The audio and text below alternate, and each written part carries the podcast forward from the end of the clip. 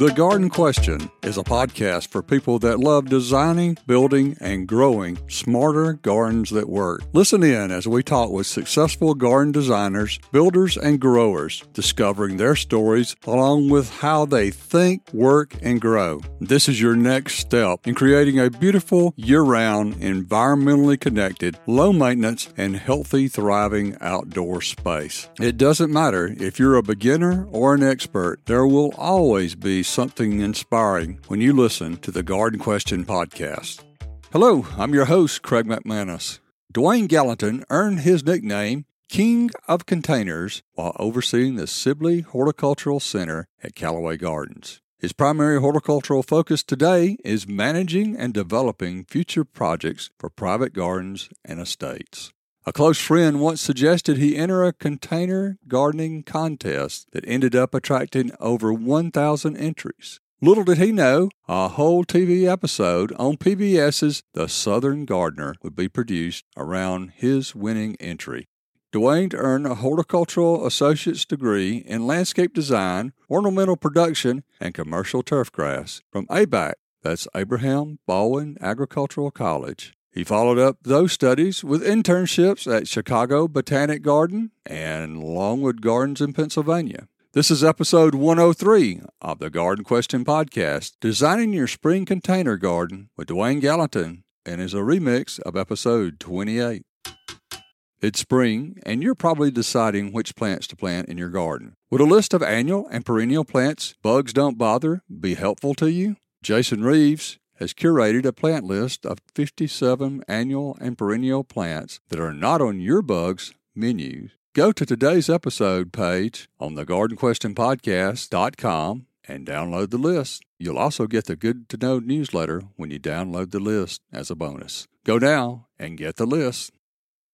Dewayne, why are container gardens an important part of a great garden? I think they add so much to a garden and every aspect from a small garden to a big garden. They just add an element to it, diversity of it, add some dimension to it, some height to it can even add a focal point to a blah area or an area where you can't really put any plants because you don't have any soil or can put a cluster of containers, soften a wall, anything like that. There are many decisions that have to be made in container gardening. Where do you start? That's a really good question. You got to think about the space. If I'm in an apartment or a small home, what kind of container do I need? Do I need a, a great big one, a small one? Something I can move easily in and out? Are you in a, a formal setting, a nice big estate home where you need big pots? You got to think about the scale of the area, size of the bed, everything like that, even from the color, how heavy the pot's going to be. We're starting with the pot first. Does the area need a pot? That's one thing to think about. Okay. For example, I've done this a lot for several clients and customers. And say you got a two door garage and you've got that slim space in between the two garage. Most places don't have any kind of soil on the outside of that. I've taken slender pots and put in between the two garage doors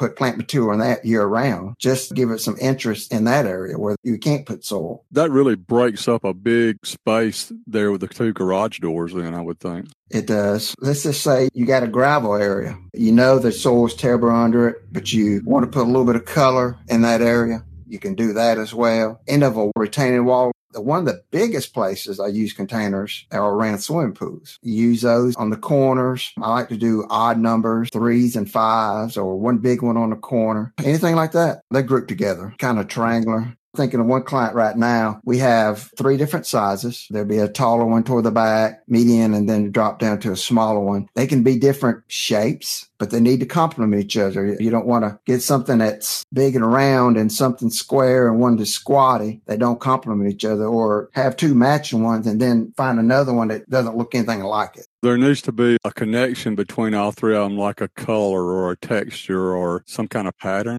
Correct. Or the pot itself is kind of need a match or complement each other. Don't go buy a $600 pot and put a $4 plastic pot next to it. Yeah. Just because it the right size. Yeah. When I pull up to my house, I've got three big pots. I've got a little gem magnolia and a huge, huge terracotta pot, and it drops down to a, a mahonia in a smaller pot. Then it drops down again to another pot that I just keep annuals in. They're all the same color, the size of the pot. I've got some ivy spilling out of them. So it kind of softens that whole look. And then I just swap out the annuals as the season comes. Or you can have a really huge pot with a small tree in it, like a bay magnolia or anything like that as a permanent plant in an area for some height or interest. When you do a permanent planting like that, do you usually put something on the low side on the ground plane of that pot? Not necessarily, no. I know one client that has a perspective view. She had a series of steps walking past. So when you looked, it was about 25 feet and that you follow the path at the end of the garden view, she had a nice concrete container that the holly pretty much fill the pot up. Like my southern magnolia I've got out there, I don't have anything spilling out of it. The ivy's in the other one. It's what I call full to ground. It hasn't been limbed up, so it kind of hangs off the sides, kind of softened. Explain full to ground. I believe when you buy a southern magnolia, you want one at full to ground, meaning none of the lower limbs have been cut off. So when you plant it, there's low, low branches. It hasn't been what they call tree formed yet. There's hundreds of containers available to choose from. How do you narrow the choices down and select the correct one? A lot of it depends on the homeowner, the client, or whatever you like. Some people like simple, nice terracotta. They blend in well. Some people like very ornate ones, lots of Greek looking statues or stuff like that. A lot of them like urns, cast urns. I do a lot of those. Cast urns, you have to think about if they're painted black most of the time, they get so hot, they dry out a lot. You got to think about where you're going with that container too. If you got a small patio area, you don't want to put a huge concrete pot if you're going to be moving around a lot in and out. You want something lightweight. Some of these faux type containers that look like they're real terracotta work great. We had a wedding event venue near Pine Mountain area. It was always windy. Well, when they opened it, they went and bought these lightweight containers. And when they started to dry out or didn't get water, they were constantly getting blown over. They brought me on board to start maintaining those. And we went with all nice concrete pots, kind of complement the whole venue, just so we don't have to worry about that anymore. So you got to think about that. Container can be a basket. If you put a basket out there, you know you're going to have to water it every other day. You just got to think about all that stuff. Baskets, you can't overwater a basket. They go through water real fast. Oh my gosh. I would think that'd be the case too if you were using sphagnum moss on a wire type basket too. Absolutely. That's the thing about containers. They are a maintenance issue. A lot of times I'll get the container, I'll put it in the spot empty and then visualize it and say, yeah, that works. Or I've got a container that somebody's given me that's already planted. And if it's not super heavy, I'll walk around and try to find a home for it. Set it there and does it look right? Is it to scale? All the different things you need to think about. Is there different grades of terracotta? The terracotta I've had, at some point it'll start breaking down. That's true to most of all the containers I use in way of terracotta. Most of them are made in Italy. They're still inexpensive. That's just part of it. Other than unpotting them and bringing them in, that's about the only way I know of. I don't think you could treat them or anything. I'm bad as anybody else, just leaving them out there and get three or four years out of them. What's the most unusual container you've ever potted in? This lady had a lot of Italian preferences. She had a Venus statue that the head was gone. The FedEx guy or somebody backed into it and it fell over and the head broke off and it wasn't able to be fixed. The way it broke, it was where I could take a, a wire basket, put sphagnum in it, planted it, and we put things that looked like hair was coming off the back. In the winter months, I would use like Lysimachia or something like that. You were making a topiary head for the Venus statue think about topiaries, it's really a container. If you think about it, in my time at Callaway, we did life size dinosaurs where we had to bring cranes in to, to set them up Alice in Wonderland themes, lots of topiaries. For Christmas, you could do gingerbread. We did a gingerbread boy and girl for the Fantasy In Lights. Most time you're using creeping fig or English ivy. You would plant them in the greenhouse and then put them out on display and you just got to keep them alive. Thing about a topiary is they dry out so fast. It's crazy fast. You have to keep those moist, but not so moist that you start having leaf fungal diseases and stuff these topiaries are they being made in the greenhouse and grown out there and then you lift them up and move them? Correct. Most of them were and they were fitted together how far in advance would you have to start those? Those were started three or four months in advance. We start them in greenhouses and get them full. A lot of them, you could really plant them instantly, like those gingerbread or other things. If you've got a four inch pot that has long enough runners, say English ivy, you can easily plant it overnight. If you got enough plant material and they have long enough runners, you use pins and you can pin it down to instantly fill it in. I had some topiaries made for a client geese frames. The lady I hired did it. She probably did it in a week and they were just frames to start with. take the mass of the body, the guts of it with styrofoam in a bag. And then you use unmilled sphagnum moss that's been soaking for a day or two. And then you put that in and then you use the plant material root system plant it all at the same time. And as you're filling it in, you're filling in the gap, the runners of the plant. As long as you've got enough plants, runners, you can do the topiary basically overnight. It just looks like it's filled in. Yeah. So you're actually planting in the sphagnum? Unmilled sphagnum moss. Yep. And which is hard to find. It had some potting soil mixed in with it. Oh, okay. Once it's filled in, though, your job is to keep it alive and through the display. What's your process for putting together a container? Let's say that Miss Adam calls me about putting some containers together. I'd go see her and I'd say, well, what containers you got? She'll show me what she's got. Mm-hmm. And I'll say, what do you, oh, I just want some color. And I'll say, well, what's your color scheme? And she may say white, pink, stuff like that, or soft colors. Mm-hmm. Okay. Is there anything you don't like? Well, don't bring any orange on my property or, or anything like that. So I take that information that she's given me and I'll go plant shopping. If the pot's light enough, I'll take the pot with me. Most of the time I don't. But what I'll do is I'll go and find a, a thriller, a filler, and a spiller plant. Thriller would be that wild plant, tall plant. What's that? Hey, look at me plant.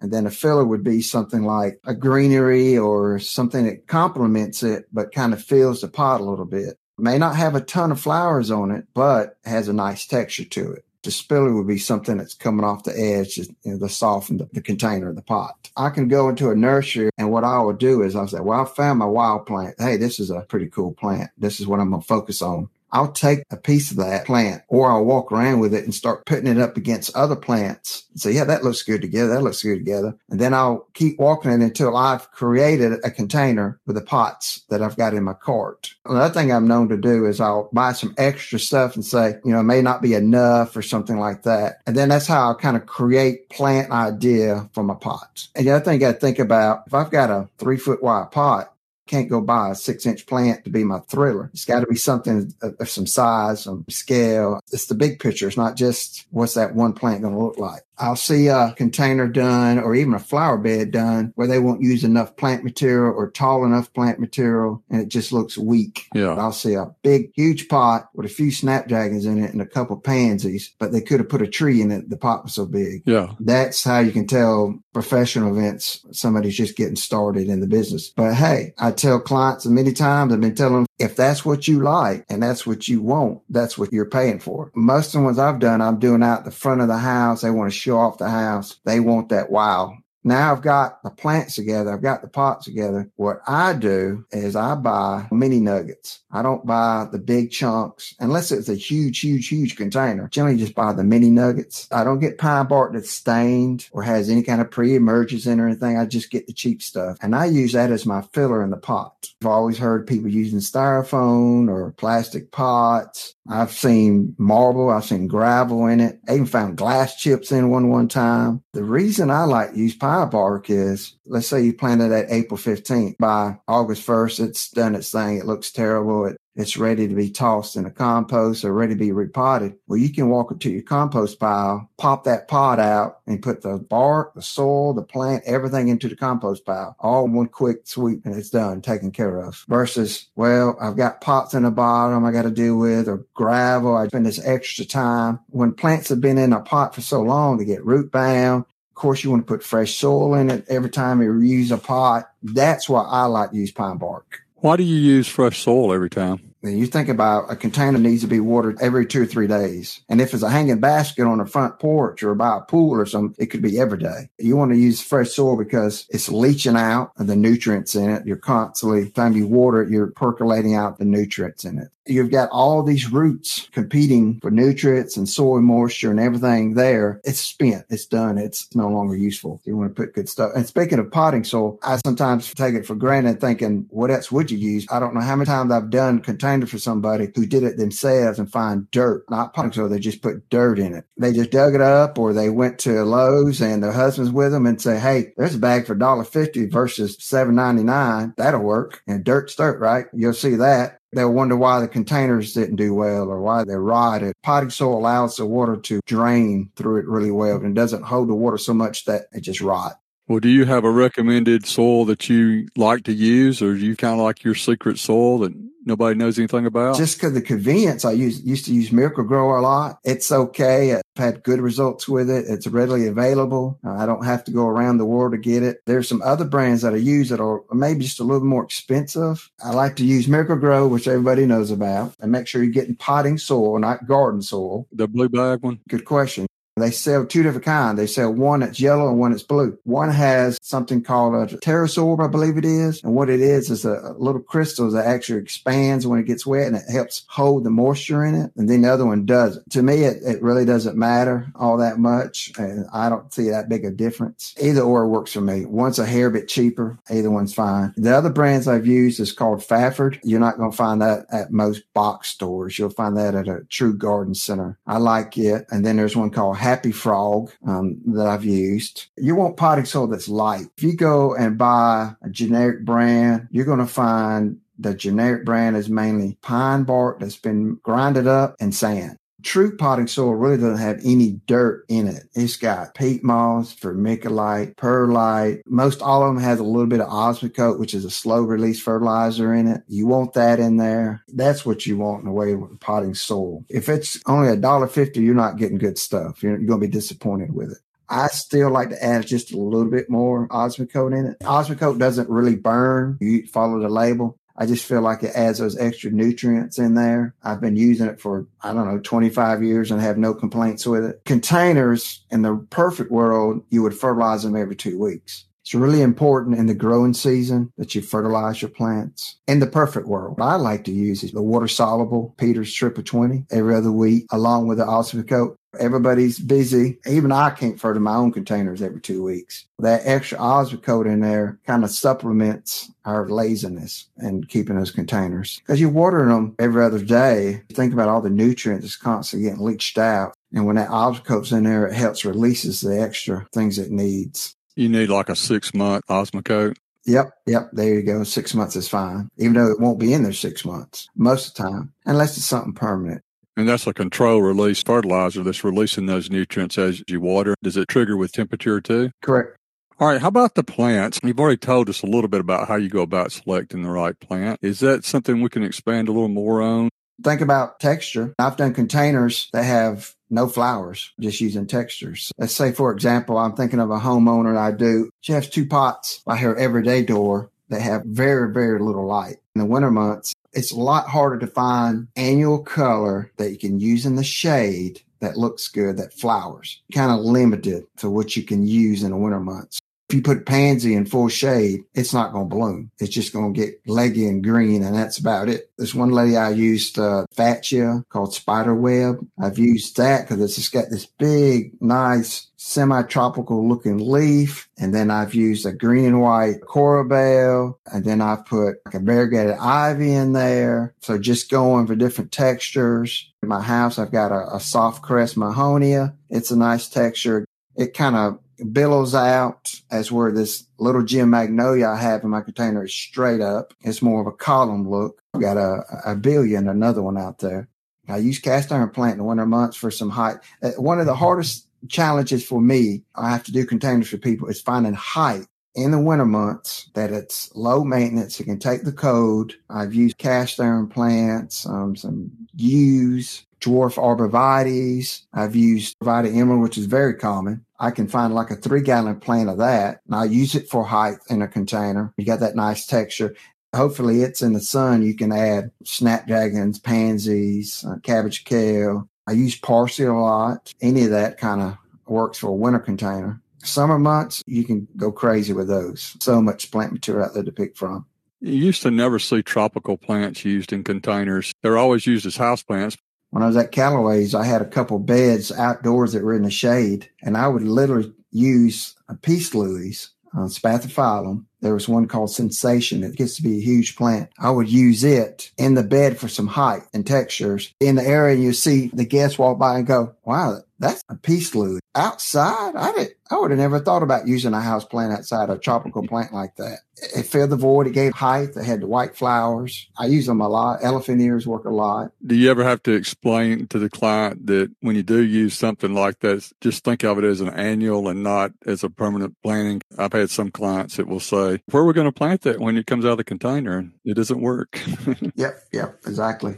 Australian tree fern. I don't know if you're familiar with those. Mm-hmm. Um, they're very expensive. It's a tropical plant and they're not hardy for us. I have a client. He wanted something different and unique for the shade area. He was having an event and this has been four or five years ago, but he had a pool area. He had his entryway that was really shaded, two pots. Hey, I want something different. Early in the spring season, I ran across these four to five foot tall tree ferns. They were very unique and they gave this almost like a Jurassic Park feel when you walked in this shade area. I bought those and we probably paid $100 a piece for them. Mm-hmm. And at the end of the season, I had forgot all about it. He called me. He's like, Hey, my yard man's here. We're going to take those things out and stick them outside. Where would you suggest putting them? Can't do those. Like, what? And I said, yeah. He's like, well, how much did I pay for those things? I said, well, we didn't go into detail, but you know, they're, well, I'm going to create me a sunroom somewhere. And so we put them in there and they did okay for a couple of years. That's one example you're talking about. One thing to think about, a lot of people grow their vegetables in pots they want to do parsley or things like that for cool season. I got a customer who puts kale that she eats in pot, kind of like a kitchen garden. She's taking out big tomatoes or something else. She's more of a functional gardener person. She's not into all the annual stuff. I'm going to plant something I'm going to utilize. So she's planting kale and things like that. She even plants carrots in her pots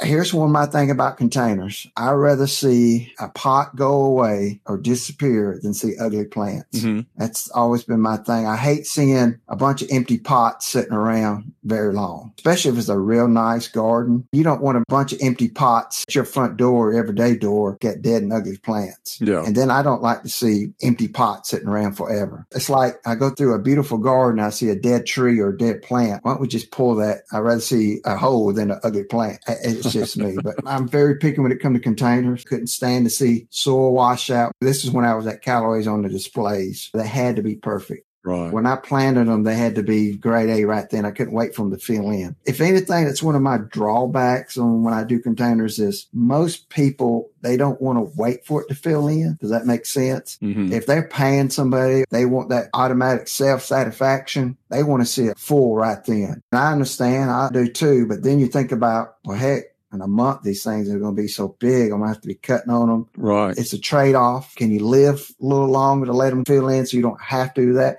And remember this, the more plants you put in a container and the bigger the pots you put in the container, the faster it's going to get root bound and the more watering you're going to have to do sooner. Keep that in mind. Let's say you plant your containers May 1st. You fill it with summer annuals. Generally by midsummer, they're so overgrown and floppy. Depending on the plant material, I like to pinch them back right after July the 4th. That way you can extend those containers a little further into the summer. That seems to work for me. Coleus are one of those plants that do it. Petunias, impatient, sun impatient, they get so leggy.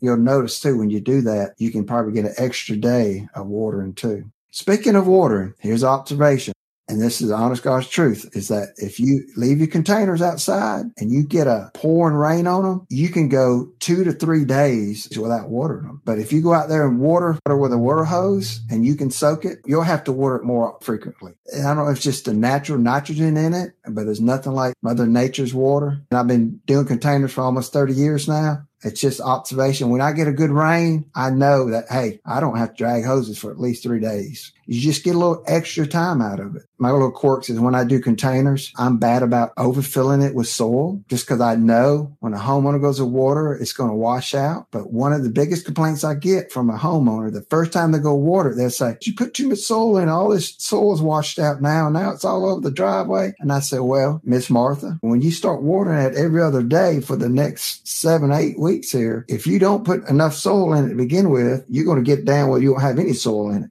What I like to do is I water it slowly. As soon as it starts to run out, I move it to the next pot and then I'll go back and water it again. And it's just a little trick. Just as I start to see that perlite, perlite's that little white granule in the potting soil. As soon as I see that start to wash out, I move to another pot. And once that soaks down, I'll go back to it. So that way I get a deep water and I don't get as much soil washed out somebody who is green or novice to it, they'll think more water faster and get away quicker. That ain't how you want to water a pot. You want to water it slowly and get good deep. When you start seeing it come out the bottom, that's when you stop. I know this one client and I cannot make myself do it. He'll text me and say, My wife always reminds me to tell you, will you please quit putting so much soil in your pots? And when she waters, they make a mess. Well, I've told her, you know, a bunch of times how to water them. I know where they're saying. They, they don't want to see it. Just a little detail, a little trick. If you think about it, if you put two inches or inch and a half of soil below it and you start watering it and you keep watering it over time, you're not going to have much soil in it. I just try to compensate for the average homeowner who wants to water fast and quick. They're going to put too much pressure, they're going to wash the soil out. But now I know when I plant my own pots, that's where I'm going to do it. Do you use a water wand when you water like that? Absolutely. Do not, do not stand off six feet with your thumb and water it. I use a water wand on a, a, long reach breaker, a long handle, so I don't have to bend over. And that breaker softens the water coming out. I use that all the time. That's the best way. Whatever soil washes out, I go around the pot, wash it away, I've seen people take a little trigger gun type sprayer and they've got a little shower thing on that. I tell them all they're doing is just putting out a little water real fast and it makes you think you're doing something, but you're not really thoroughly watering that pot. Absolutely. Get a long reach wand with a breaker on it and uh, water everything. That way you're not beating it down. So that, that's the best thing to do. Okay, you've chosen your plants. The volume of the root system for those plants you've chosen is larger than your container. How do you fit those root systems into the container?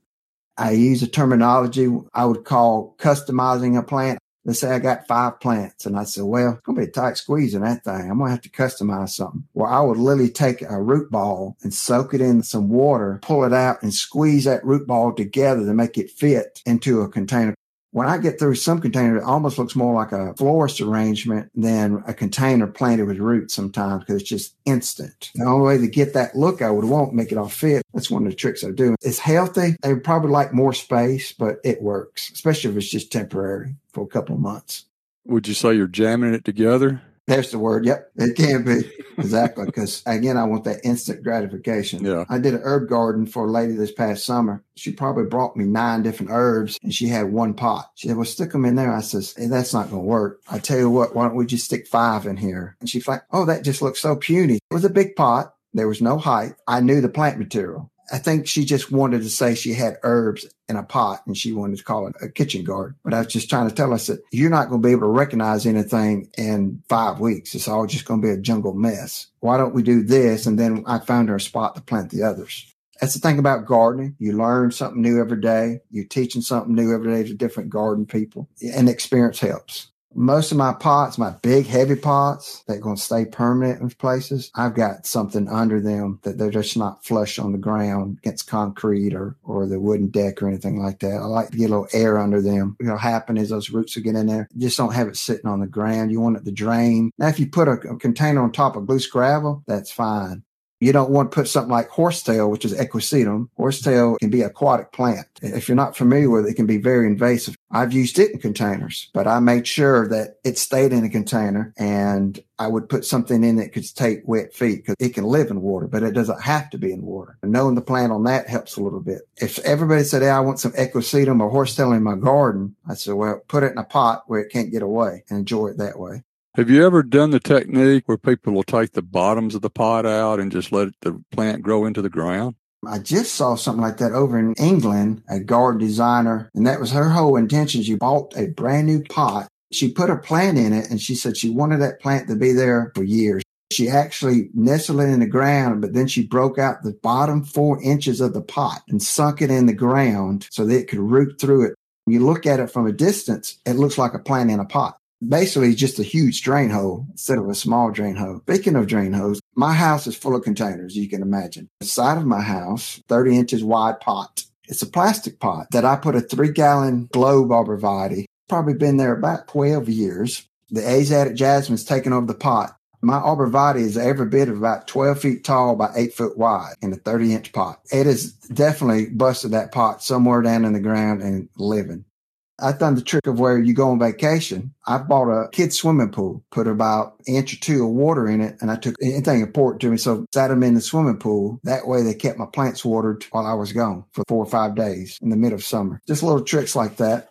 I don't like to use saucers. Some people love them. I just never been a fan of using the saucer. Don't like that look, especially inside plant. A container can be inside as well. House plant. No one killer of house plants is over water when people put deep saucers in their containers and their house plants, well, they overwater it. A house plant will never have a chance to actually drain. The root system basically suffocate. So I just never been a fan Outside in the sun, maybe I just find they just hold debris and just a headache. So each its own on that. Some good techniques for maintenance. Think about where you're going to put your pot. Are you going to have close to water hose? Are you going to have it close to a sprinkler head? Are you able to tie it into the irrigation system and put a drip line into it? That's what I highly recommend. Or have a pop up spray nearby. I've seen this before. Somebody put a pot out there by the mailbox, but then they're toting a bucket of water out there to water it. Think about location, location, location. Everybody does it. I know why they do it. They put lots of pots around a pool. Pool gets 114 degrees, it seems like in the summer months.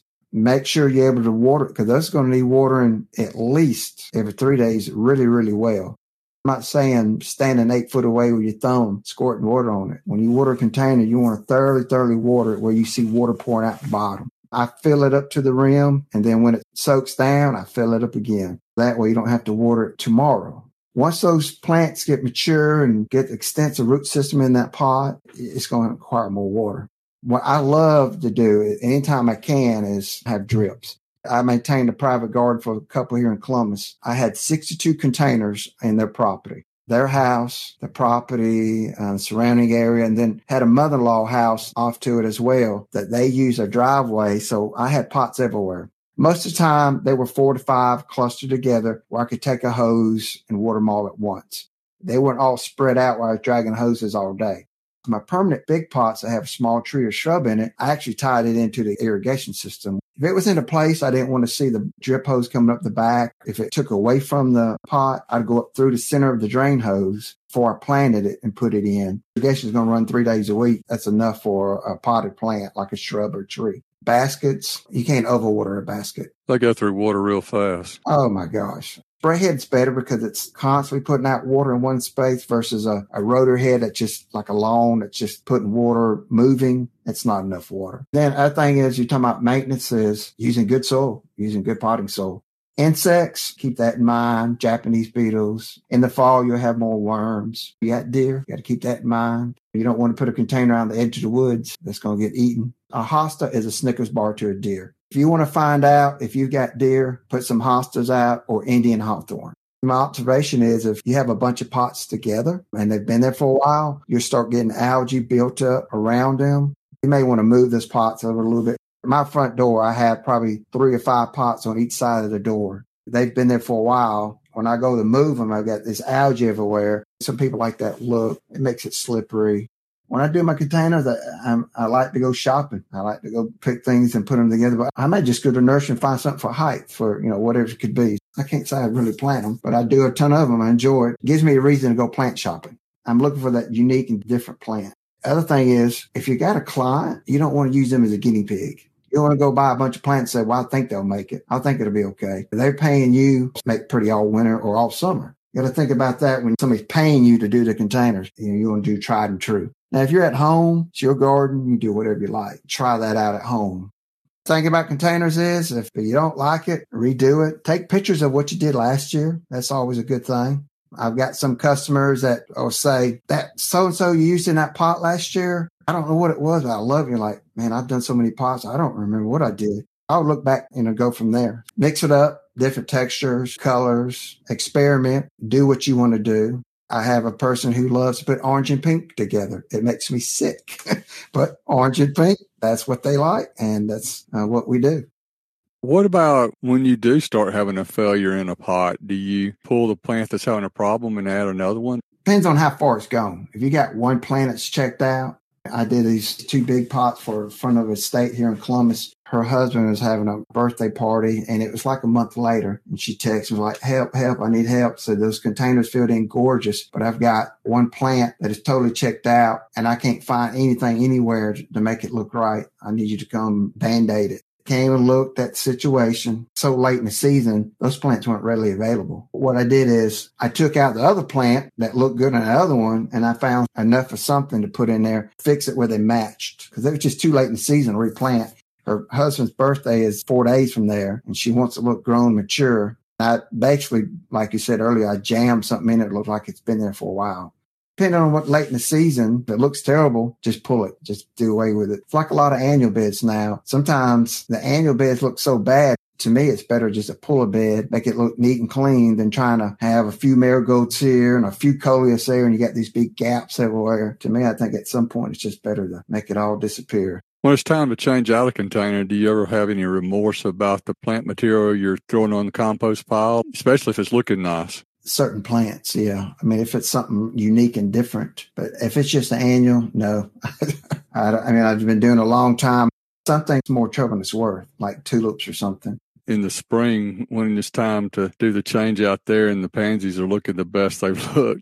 That's a good point. Let's say you have a event, you got an April 7th wedding or some kind of event. And I get there and I'll say, Miss Molly, I'm going to be honest with you what I got is not going to be near as pretty as what that is right there. I realize you're ready to go to something different, but what I got is not that full. When I plant it, it's just not going to look as springish as that right there. Yes, those pansies are leggy and they're all over the place, but they're blooming their hearts out. The pot's nice and full. It looks established. Yeah, that's a decision thing right there to make. I know what you're saying. I do know. A lot of times we'll plant snapdragons here it'll be almost May 1 before they're starting to bloom and you're pulling the bed and they didn't have a hardly get a chance to start blooming really well, but it's time to change the beds. I think that's a grower's thing. I think they got maybe started too late. And then when you got them, they just didn't get enough time to mature. What do you wish people would do differently when designing, building, or growing a garden? Think about the space. I don't know who this person is, but they get that spring fling, that first warm Saturday. Everybody wants to start working in the yards. And that's the days not to go to box stores two o'clock in the afternoon. I've noticed these people, they run out first warm Saturday and they go buy all these basket ferns. They must have 80 of these things across their front porch. Look at them. I say, well, three weeks to a month from now, they'll all be dried up and hanging off one hanger. It's their money. It's their time. I just wish they'd think about stuff like that think about the big picture. A lot of people want that southern living or that historic garden, but they don't realize the weeds are going to get taller in their plants in two weeks. Or they'll go out and spend a hundred dollars on vegetables. They won't take any time to prep the soil. They'll go out there and dig a couple holes and drop the plants in. Next thing you know, the weeds are taller than the tomatoes. They want to just say I'm gardening type thing. And we didn't talk much about growing vegetables in containers. We talked a little bit about it, but do you want to expand any on that? A lot of people don't have space for tomatoes, but they love tomatoes. So you can get you a, a seven gallon container or a five gallon container, plant you some tomatoes in it. The day you put the plant in that pot, put that tomato cage on it and use good quality potting soil. I like to do organic. So I really don't add any osmocote because it's not organic. You know, you may use something like fish kelp or age manure or anything like that. So I try to keep organic when it comes to vegetables and herbs. You got to keep them watered. Uh, black pots are good because they heat up. You know, tomatoes like warmth, and peppers, so any of that, especially if you got a small space. And you've seen people stick them in a five gallon bucket. I think that's a little small for something like a tomato, maybe a pepper plant. Make sure you get good drain hose and all that, of course. If you get a pot big enough, you can do anything in it. I mean, you do okra or anything the pot's big enough, but bigger the pot, the more it's going to cost in soil and everything else you could grow more stuff in it. You could put a tomato plant in it and put some basil in it, sweet basil or something else to complement it. Or some flowers in it just to dress it up. You got any other combo type plantings like that? Marigolds, a natural insect repellent toward some things because of the fragrance. Herbs, mints. Sometimes they'll help with the deer as well. What is your earliest garden memory? Well, how I got interested in horticulture or gardening, I didn't know what horticulture was until I got a little older, of course. My grandparents both had vegetable gardens. I grew up one of my granddaddies, and he was a vegetable garden person. And not only did he have them at his house, he had vegetable gardens at his work. He maintained the city water system of a little town in Harris County. He used the wells help water his vegetable garden. I used to hate to have to go with them and harvest and pull weeds and couldn't stand it, but it gave me a little bit of bug. Anyhow, we decided to go down to Andersonville, Georgia in the fall for something there. And we were on the way back and the fields were covered in cotton. And I had no idea what it was. And my granddad was telling me about it. And well, we stopped at a convenience store to get gas or something. There was a field there. I walked over there and picked me some of it and I was just messing around with it. And I said to him, I said, what are these hard things inside of it? And they're called boll. And uh, he said, well, that's the seed, son. I was like, oh, okay. I didn't tell him, but I kept them. The following spring, I said, I'm going to plant those things. I remember I had them put up. We had a couple sheds and all that. And I didn't tell them, but I went behind one of the sheds and I planted a row of them. I probably had about eight of them in a row. Sure enough, they came up. They were starting to get pretty tall. He had a guy that needed some extra money. And he said, well, I need some stuff cut around here. And the guy went back there and took a string trimmer to him, cut them all to the ground. I got off the bus because they were just getting real close to doing their thing. I went there and they're all on the ground and I started crying. I was probably 10, 11 years old and he come around there and what are you crying about? I said, who cut all my cotton down? He said, what cotton? I said, all that cotton. And I went to crying and crying. And he looked at my grandma and said, I ain't never seen a kid cry over cotton before. The thrill of planting it by myself. I planted it. I watched it grow.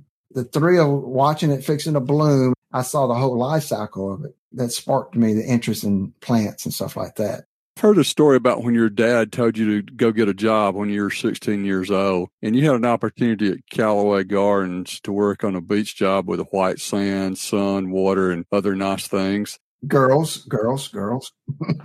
Let's be honest. yeah.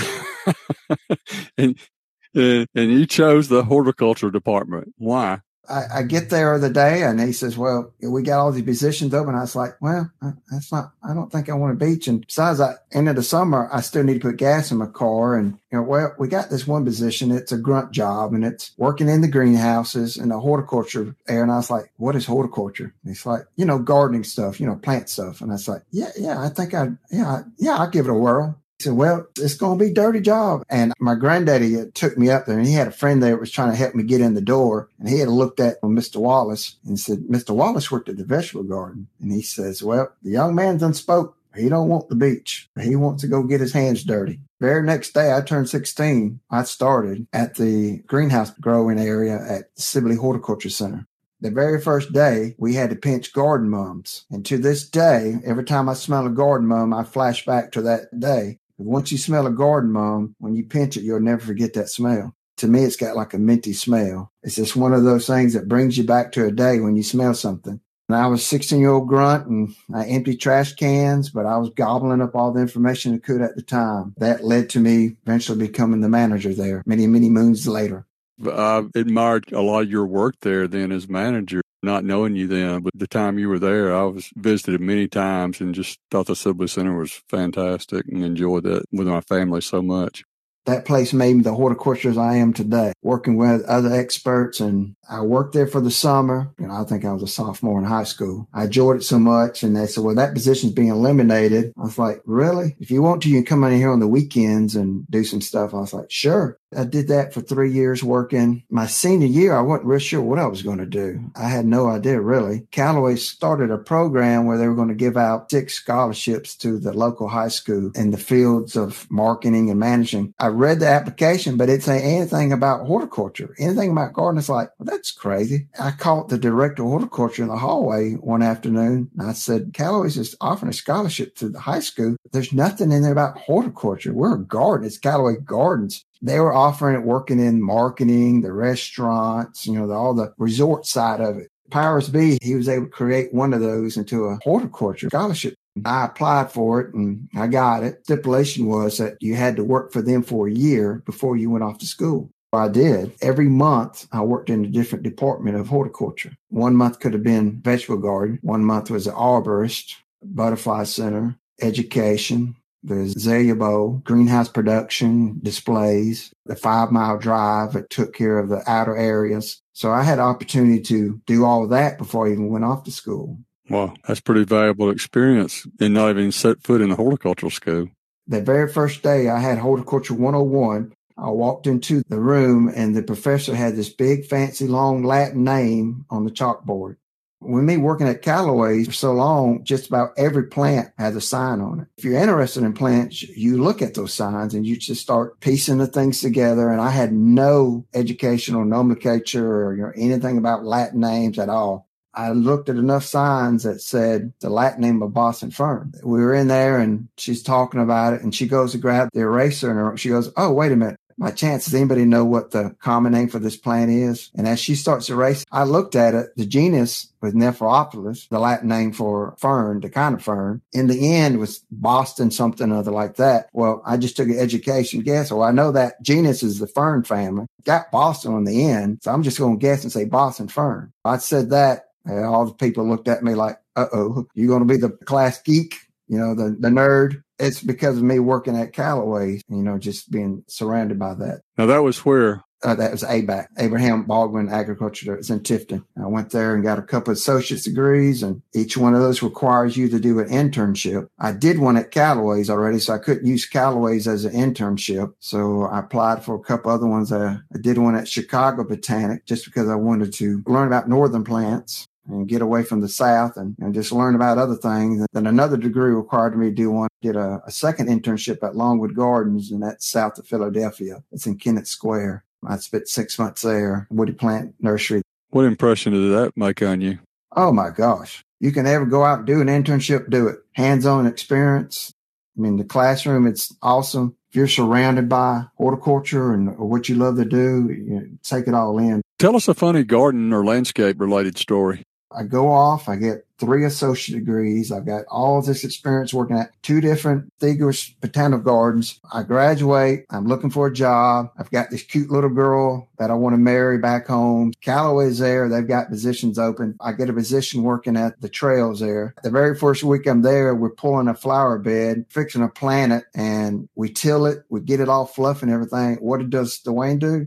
Dewayne walks right through the center of it and just starts packing it down my boss looks at me and said, Yep, that's book knowledge for you right there. We don't want a compact soil after we just till it. We want it nice and fluffy. And I, I said, you know what? You're absolutely right. Yep, you're absolutely right. So if hands-on experience is always the best. Absolutely. So yeah, I still remember that day. What's your most valuable garden mistake? Ooh, I knew you were going to ask that question.